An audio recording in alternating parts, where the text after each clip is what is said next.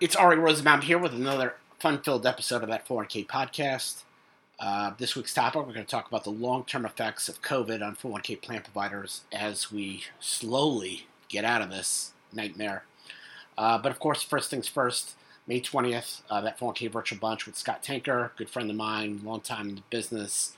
Uh, his father was one of the, I think, founders of ASPPA, so it'll be great to talk to somebody who unlike us, where the uh, like us who grew up in the industry and uh, has been a big uh, part of it for uh, the last uh, thirty some odd years. Um, and of course, we're coming back with live events in person. Thankfully, hopefully, uh, September. September 10th will be in St. Louis, Busch Stadium. September 24th will be in Minneapolis at Target Field. September 29th, that is a Wednesday start time. We had to arrange it for a Wednesday, so it's it's it's an odd duck. But I, I think that you know, uh, Citi Field and Wrigley were not on Fridays; they were actually on Thursdays. But anyway, uh, we'll be back live. Hundred bucks gets you in. Um, lunch, five hours of content, meet and greet with a former uh, great baseball great. We'll have a limited amount of tickets available for per, uh, for uh, as comps. Um, it's going to be a lot of fun, uh, always enjoyable. Uh, I'm looking forward to uh, adding three more um, baseball stadiums to my uh, list of uh, stadiums that I've, I've, been to. I'm, i was up to 16, and last year and change, uh, it's been um, stagnant at 16, so hopefully we can increase it by three and then build for 2022. Go to that 401ksite.com uh, to sign up. Further information. We're still adding uh, uh, plan provider sponsors as well. Um, and th- this week, um, if you if you missed it, uh, we had a very special episode of that 4K Virtual Bunch with uh, Congressman Jamie Raskin. Uh, wanted to talk about that. It's up on YouTube. Um, if you missed it, uh, you know people know that you know the, that 4K National Virtual Conference, I interviewed Walt Frazier and Doc Gooden. Um, you know, Congressman Raskin it was was it was awfully special to talk to him. It was quite some time where I actually spoke to him. Um, I have not been to my law school since 1998. Whatever contact we've had, it's been through email or uh, messaging and all that stuff. Um, so it was great to see him. Uh, you know, I, I, I, try to keep politics out of uh, my discussions, but obviously, when you have a congressman, uh, politics is you know part of the equation, and uh, of course, um, I'm right of center. Uh, Congressman Raskin is very, very left. But, uh, you know, my appreciation of him, it, it's, it's a personal thing. Um, he was the associate dean of my law school. Uh, I did not like my law school. I felt that, uh, you know, I, I think that uh, one of the things in my life that I don't think I'm passive aggressive, but one of the things that gets me upset is when, you know, you're sold a bill of goods and there's no um, delivery of those bill of goods. And I always talk about plan providers don't promise the moon and, and deliver less. Uh, and that law school did. And I was very, very um, upset at, at, how things went. And uh, he was my source of, uh, uh he was a voice who, who, listened when nobody else would. Um, he was a strong supporter of mine. Um, when um, I was the editor in chief of my law school news magazine, The American Jurist, I was very, very critical of law school. He was always supportive, never took it personally. Um, and when there was a story that broke that exposed one of the journals uh, with a, scandal with uh, you know time records and, and, people supposedly not doing the work, not you know, and, but getting academic credit for it, he was my one of my strongest supporters. Uh, and when the journal tried to punish the people that they believed that were responsible for talking to me, um, Congressman Raskin made sure that they would graduate on time without any type of punishment. Um, and that's the kind of person he is. And, and, and I, I, think that so much of my career and in my writings, I think that I dwell on the negative, um, on how people treated me badly. Um, and I do that. Not, I, I don't think I'm a negative person anymore as I as I was at law school, a pessimist. But you know, I treat people the way I want to be treated, and when somebody like, you know, I, I always tell the story of the uh, guy who's the law firm administrator, Fred, uh, right said Fred.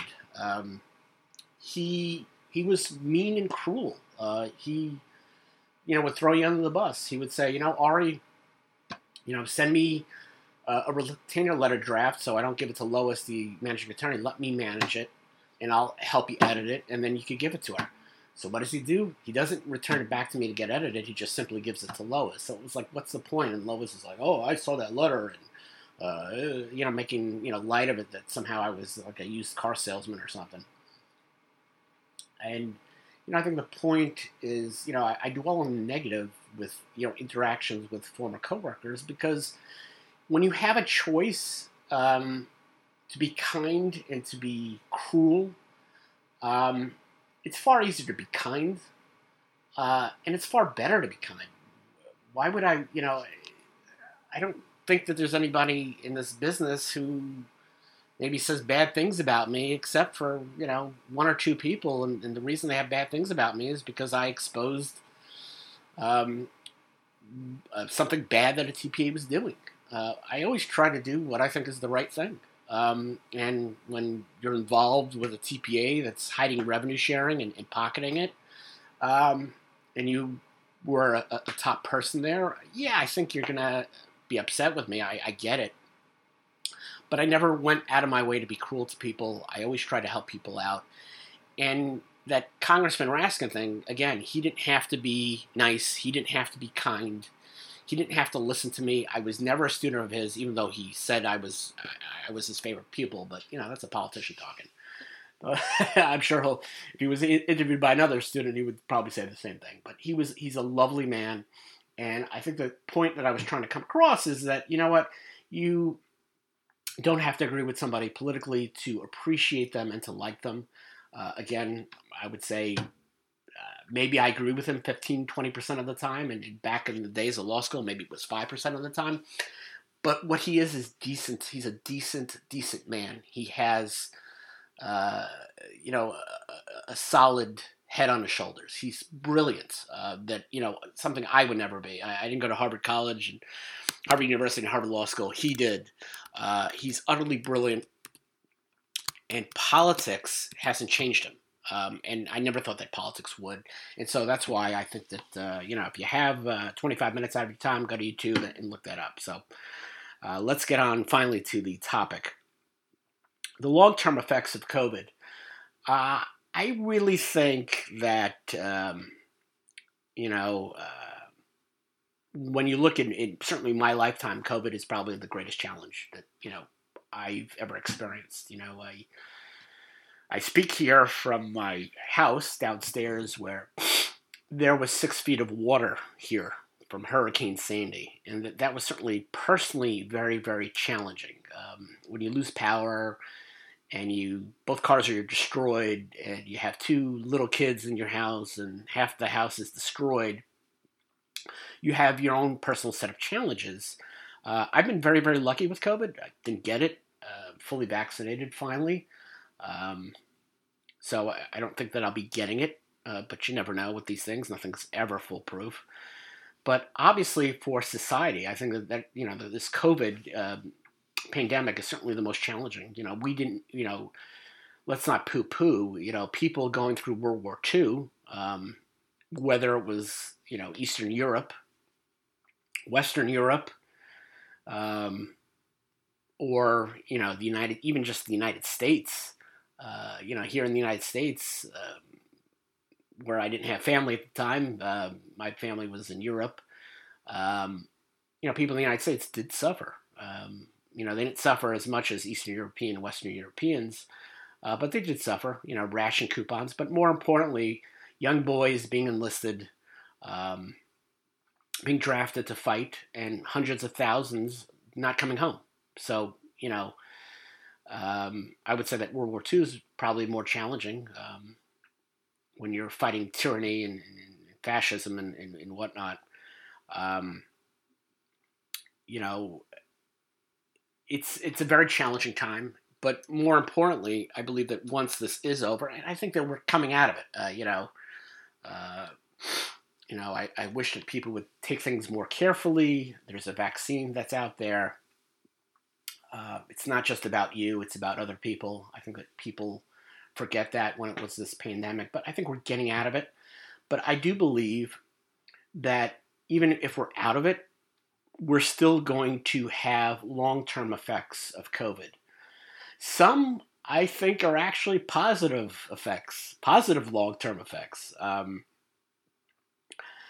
yeah, I, the pandemic started. I mean, this is how crazy it is. The pandemic, you know, in my mind, initially started uh, when I'm on an airplane uh, headed back from that 401k national conference, my first and, and probably only national live event for uh, uh for and the reason for the, that being probably the only national event I ever I will ever do.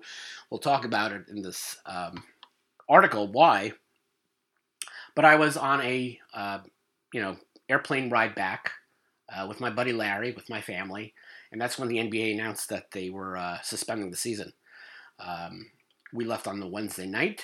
Uh, by Sunday, the park was closed and was closed for quite a few months. So Wednesday, we get home Wednesday night late. Friday is my kids eventually what we learned to be. We learned after was the last day of live instruction until September. Um, you know, I, I really, you know, I'm not.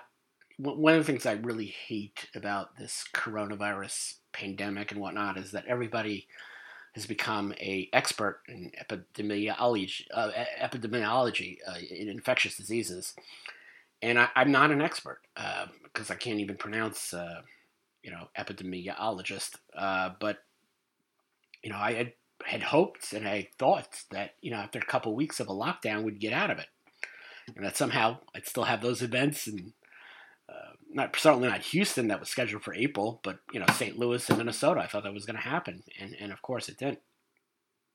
Um, I still think that you know, regardless, COVID is certainly going to have uh, an effect on, on how we do things. Um, you know, uh, I think that uh, one of the things that really came out of it is that I, I, believe that the retirement plan business was severely tested by COVID, and it came out with flying colors. I think that that's something that we should be proud of. Um, yeah, the stock market tanked in, in March and only to come back higher and higher and higher.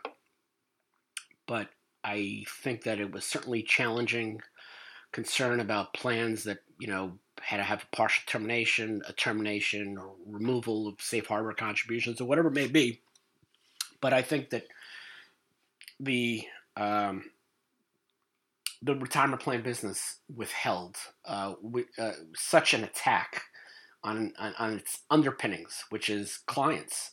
Uh, I think this was a you know we look at September 11th. Uh, it's this national tragedy, which it was. I, I remember being in the office that day when it happened. I mean, it's, it's something you never forget. I was in Syosset when it happened, and you know that was this you know a strike that hit the underpinnings. You know, the stock market was closed for a week, massive sellings uh, right after the, the markets uh, opened again, and it was a very, very challenging time. But I find that you know this um, is is is certainly more challenging, and you know to steal a line from Winston Churchill, I believe that this was uh, the retirement plan industry's finest hour uh, in dealing with this pandemic um, I don't see any plan providers going out of business. I see a lot of plan providers being bought out, continued. I mean, Census just was bought out by private equity. Um, so, it, you know, the industry rise rose to the challenge, which I think is extremely important and, and something that we should um, be proud of as, as people who are in the retirement plan industry. We always talk about the negativity, but I really believe that this industry withstood – uh, a huge um, threat and, and, came out with flying colors. And one of the reasons I think they did is um, we realized that the technology is there for people to work from home. Um, you know, I've been in the retirement plan business um, for 22 years now, and I didn't get access to my work emails from a mobile device, which was at uh, what was that? Um, BlackBerry. See, I don't even remember what it was, but yeah, BlackBerry. You know, they, we couldn't have an iPhone because of the security reasons or whatever it was. I, it wasn't until I was at that semi-prestigious law firm that I got a BlackBerry. Um, you know, my son loved it a lot more than I did. He was playing around with it. Um, before that time that I had access to my work emails, I always dreaded going on vacation. Um, always dreaded that there was going to be like a stockpile of uh, file folders on my desk and hundreds and hundreds of emails. Um, and, and, and it was certainly, you know, something that I always feared. Um, again, um, it was challenging. It, it, was something that I, you know, I, I, I, guess that's my anxiety. You have this fear that all of a sudden you, you, take off for like a week or two, and all of a sudden, you know, everything's there, and, and, and you're going to have to take uh, weeks and weeks to, to get out of that, you know, hole that you dug yourself by going on vacation. And um, when I worked for, you know, TPAs uh, back in the late 90s, early 2000s, you know, we had a few administrators who would work from home a couple days a week, and I thought it was some sort of scam um, because people really didn't have easy access to their uh, work computers like they do now. Um, you know, a lot of uh, the software is, you know, uh, it's not even software; it's just accessing a website. Um, you know, I can write, you know, I can write retirement plan documents uh, while I'm vacation on the beach uh, because the technology is there and the interface is web based and, and whatnot. So in the late '90s, early 2000s, we had a couple of administrators that I work with who, you know, worked from home two days a week, and I thought it was a joke because there was no access.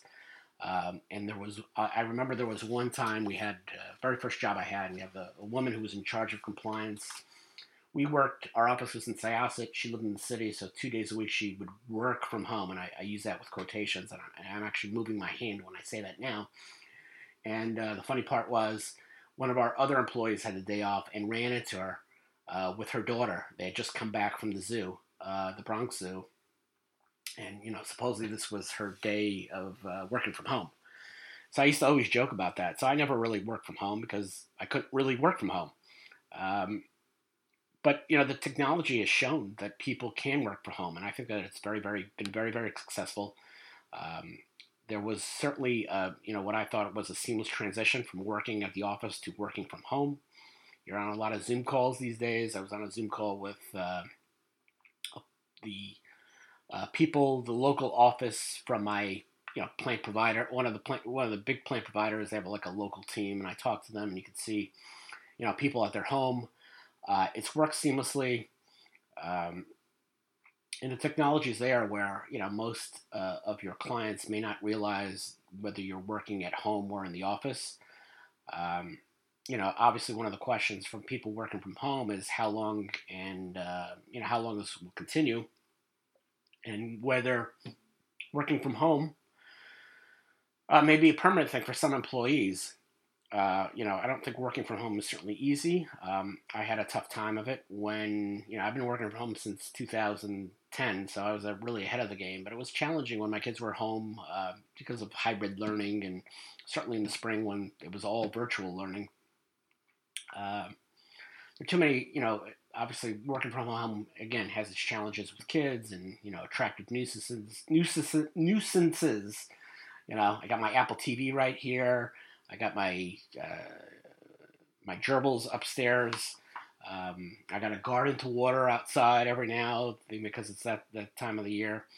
Um, I just think that it's something um, that a lot of plan providers are going to consider uh, for years. Uh, it would may allow them to cut back on their um, you know office space um, as well as the location um, you know, the beauty of going out on my own, I decided, you know, I would get a, uh, a UPS box, UPS store box. I'm not ashamed to admit it. It's a UP. My address in Garden City is a UPS store box. It's been that way for 11 years now.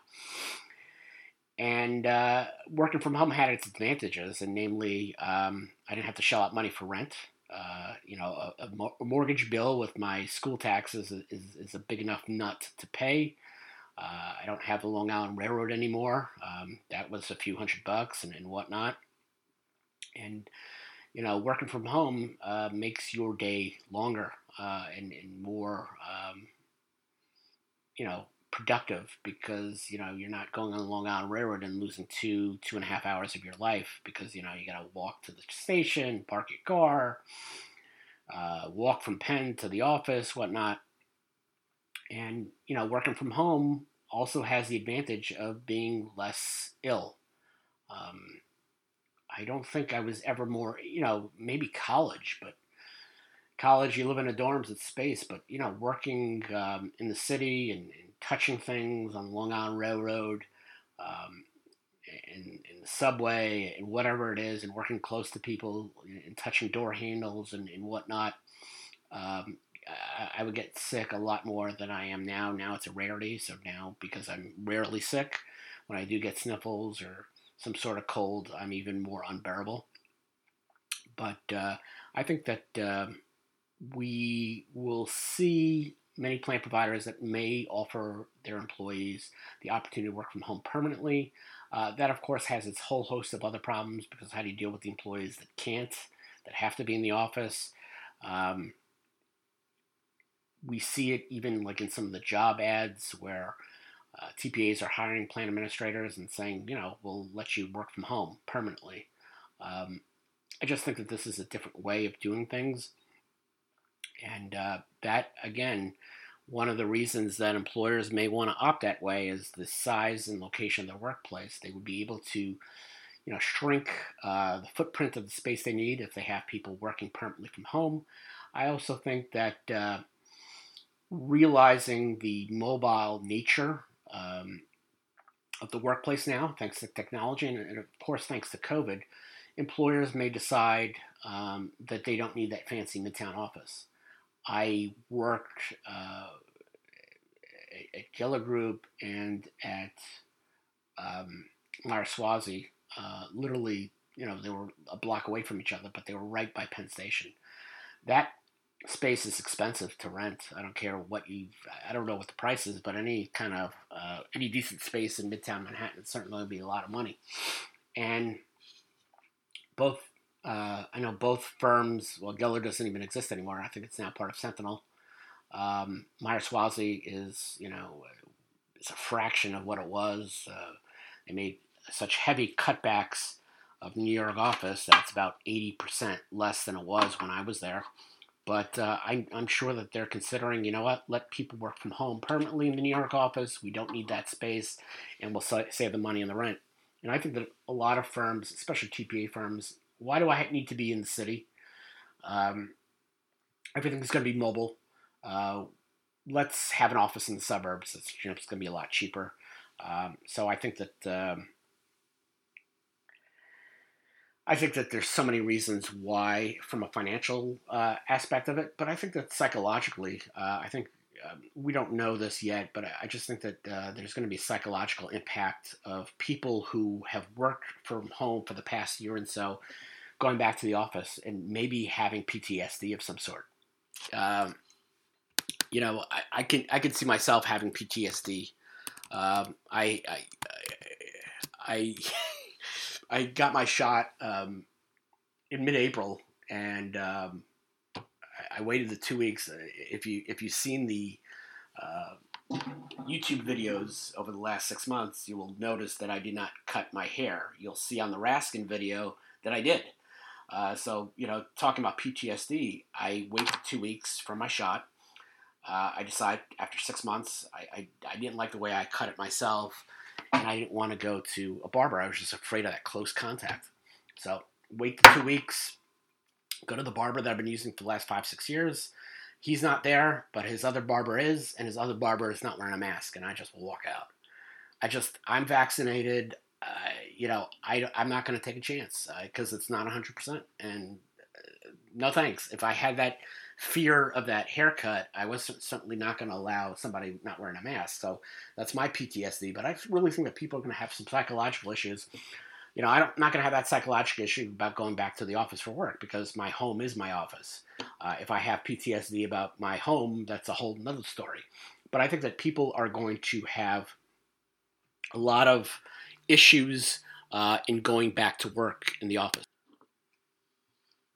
And uh, another, I think, effect of um, you know COVID that's going to have a long term effect is I think you're going to see uh, traveling take a, a cut. Uh, the travel budget um, will certainly be cut for a lot of plan providers. Um, travel, you know, takes time and money, but more importantly, time.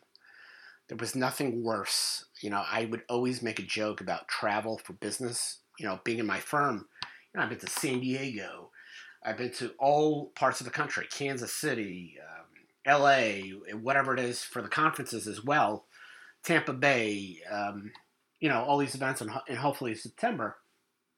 But there was nothing worse than working for Meyer Suozzi and going to have to see a client in Albany, New York, taking the train up, or you know, we talk about awful birthdays. I remember uh, my birthday was was a, was a week or so ago, and um, I remember on my birthday I had to go to a conference in Albany to speak about ERISA.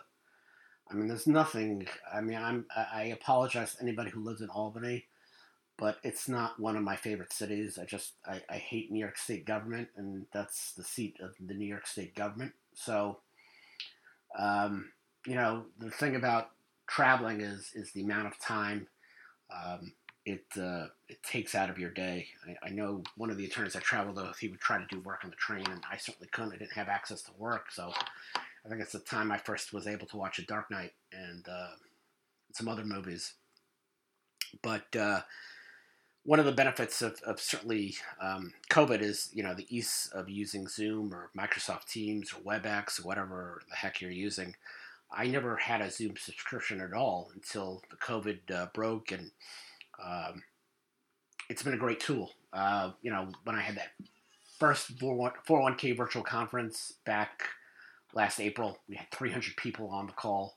Um, you know, obviously with you know multiple more more events, that the um, attendance trailed off. The last one I had, I think we had 30 people or whatever. But uh, I think it's a really great tool, and I think that plan providers have seen that uh, in terms of uh, it allows you to have meetings uh, virtually instead of in person, which again takes a lot of time and a lot of travel. You know, I know uh, uh, James Holland, a good friend of mine, who's a advisor in Charlotte, North Carolina. A lot of clients in New York. Um, he's got a national practice. Um, I don't know what his plans are, but I would imagine um, going forward and dealing with clients, uh, there may be more Zoom time um, because you know it cuts back on his travel, cuts back on his costs, cuts back on um, the time of the, clients. Um, less less time to entertain somebody. Um, you know, why does a plan provider have to spend time and travel to see a client somewhere else when a virtual conference or a virtual meeting or whatever it is certainly saves time uh, and allows you to schedule um, you know, meetings with clients all around the country without having to leave your office, making more use of your time. And of course, there are going to be certain client relationships based on asset size and based on, you know, maybe uh, their needs where you're going to have to do uh, live and in person meetings. I have a client where I'm the 316 administrator of a school out here in Suffolk County.